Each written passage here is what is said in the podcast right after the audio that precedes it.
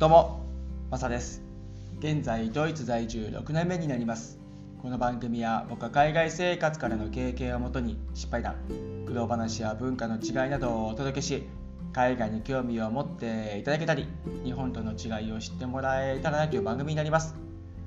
今日は日本の良さシリーズで桜について話していこうと思います。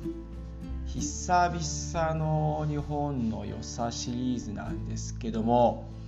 もうねちょっとドイツがですね春を迎えるような雰囲気になってきてるんですよ。気温はねまだ寒いんですけども、天候がね最近非常に良くなってきてまいりまして、曇りとかですね雨とかっていうのは非常にじゅうにがつぐらいから最近までですねにがつの終わりぐらいまであったんですけども、晴れてる日の方がちょっと少なかったみたいなね、そして暗いし寒いしっていう日が続いてたんですが、本当さんがつにまだ入ってばっかりですけども、最近ねめっちゃ天気いいんですよ。で気温もねちょっとずつ上がってきて、で何より暗くなってきてないっていうのがね嬉しい限りなんですよね。朝も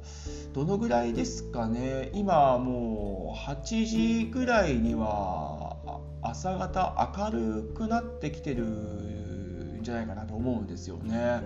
うん、まだねろくじとかそ、そういう朝早い時間帯は夏と比べてねまだまだ全然暗いですが、ただね日が長くなってるのがねここ最近なんですよ。それこそじゅ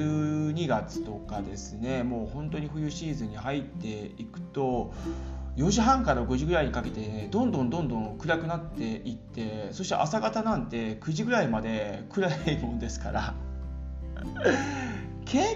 構ね精神的に来ちゃったりするんですよね。やっぱり太陽光って素晴らしいもんだなっていうふうに思うし、必要なものだと思いますよね。うんで精神的にね弱い方々とかっていうのは、その暗い時期寒い時期とかっていうのは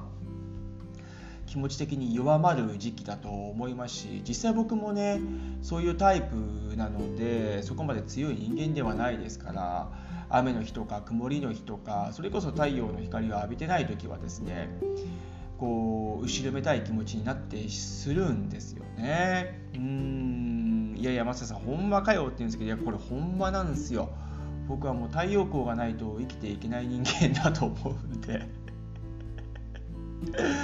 いやそうなんですよね。だから最近ですね、さっき言った通り天気も良くてですね、うん、で日がちょっと長くなったっていうのがあるので、あとはね暖かくなっていけばですね、さあいよいよドイツも春到来という形だと思うんですが、だいたい時期的にはしがつのですねうん中旬ぐらいから本格的になっていくんじゃないかなっていうふうに思いますね、うん、ドイツにはイースターホリデーというのがありましてですね、ヨーロッパ諸国もあるのかな、うん、でそこはですね一つの季節の区切りというところもありますし、要するに復活キリストの復活祭ですね、そこをめどにしてですね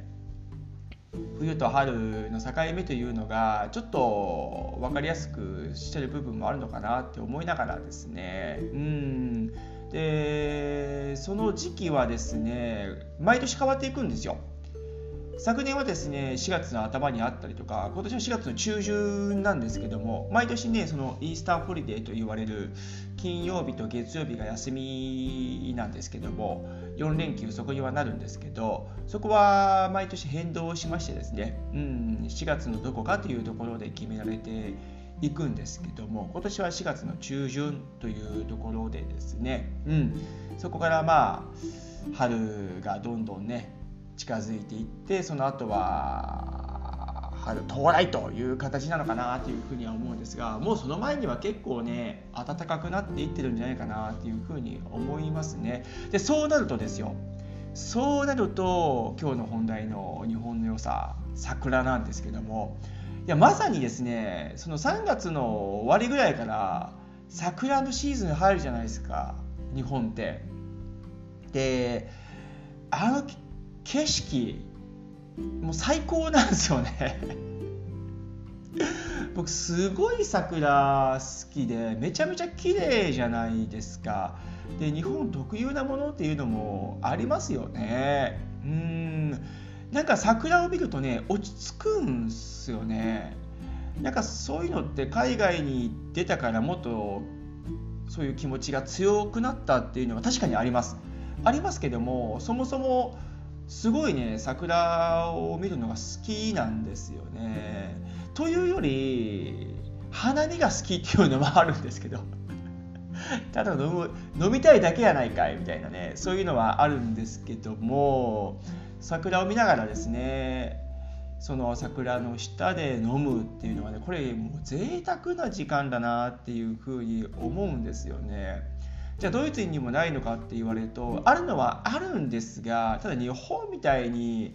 場所が多くないので、ある場所がですね、その分ですね、こう花見とかっていう文化もないですし、そこでね飲むっていうのは日本人はやりますけども、こっちでもねやってる人はいるんですが、でもやっぱりね場所が限られてるので、なんかねこう盛り上がりに欠けるというか、そういう気持ちになっちゃうんですよね。うん、で、僕広島出身なんですけども、その広島のですね桜が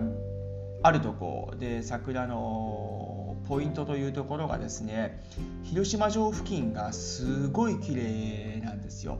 で、コロナの影響でここ数年にねんかんですかっていうのがねやってないとは思うんですが、コロナ前はですね、もうその辺は花見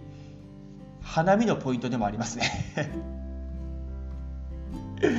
はい、もうそこでねみんなこう盛り上がって飲むっていうのがですね、うん、一つ文化にもなってるし、それをね楽しまれている方々というのは多いんですよね、実際に。うん、だからこう花見をしにですね、広島城のとこに行ってですね、自分のこうエリアを確保するとブルーシートを引いてですね、名前つけてそこでですね場所確保して飲むということがですね、毎年繰り返されていったと思うんですけども、もうそれはあの一つの取り合いですよねはい、そういうね光景もなんかいいかなっていうふうに思うわけですけども、いやほんと広島城の周りの桜ってめちゃめちゃ綺麗で、うん、すごいね癒されるんですよね。そういうのってもうドイツに来てから僕体験してないので、なんかねこの季節になると花見したいな、日本帰りたいなってね思ってちゃうんですよね。うん、で横浜住んでた時もですね、その出勤する時ですね、僕東京勤務だったものですから、横浜から東京へ行く時にですね、東横線に乗ってたんですけども、その中目黒をですね通った時に、電車越しから見えるねあの桜がね綺麗なんですよ。こう川沿いのこの一本のラインにですね、両サイド桜がぐわーってこう並んで、それがめちゃめちゃ綺麗なんですよね。で、毎朝それを見ながらですね、ちょっと心を癒されて、さあ今日も頑張ろうかなっていう気持ちに、ね、なってたあの頃をね思い出す時があるんですけども、いやねそういうね桜の景色をですね見たいなっていうふうに思ったりするんですよね。で、これはやっぱりね日本の良さだと思います。うん、で日本に行かないとですね、あれぐらいの桜がね固まっているところっていうのは見れないと思うので、うーん、なんかこの季節、やっぱりさんがつ終わりからですねしがつの頭ぐらいまでですか、本当数週間ですが、やっぱ花見もしたいですし、飲みたいですしそういうですね今気持ちに、ね、なっているわけなんですけども、うん、なんか非常にこの時期になるとですね、こう日本に帰ってゆっくり友達とね話しながら、そして家族ともですね花見をしてですね、そして桜も見に行きながらっていうのもね、やりたいなっていうふうに思いますね。うんでこれは広島東京だけではなくてですね、本当各地めちゃめちゃ綺麗なねポイントっていうところはあると思うんです。それこそ東京でいうと上野とかですね。で僕は今まで行ったですね大阪の大阪城付近とかですねめちゃめちゃ綺麗でしたし、そして青森のですね弘前城で あ, あの辺の桜もすごい綺麗でしたし、その城の周りっていうのは非常に、うん、桜を 見, 見れるポイントでもありますし、花見のポイントでもあるのかなというふうに思いますよね。なんかそのそういう風に作られたんですかね。うん、城の周りには桜を置いて、そして桜が咲くシーズンになると昔からこう飲んでたっていうのがあって、多分その影響で桜があの辺に周りにあるのかなっていう風に思ったりもちょっとしちゃうんですけども、うん、江戸時代その前からなんでしょうかね。うん、故意的にそういう風に作られていったのかなというふうには思いますけども、今となってはもうそれが完全に日本のいい文化だなと僕自身はね思ったりしますね。はい。なので今日はですね日本の良さシリーズで桜ということで話させてもらいました。まあさ桜というよりか花見の話になったのがメインだったかもしれないですけども、まあ、とにかく桜のですねあの綺麗な風景がちょっと見たいなっていう今日この頃でございます。はい、日本っていいなって思う瞬間でもありますね。はい、今日はどうもありがとうございました。それでは素敵な一日をお過ごしください。ではまた次回の放送で。チャオ。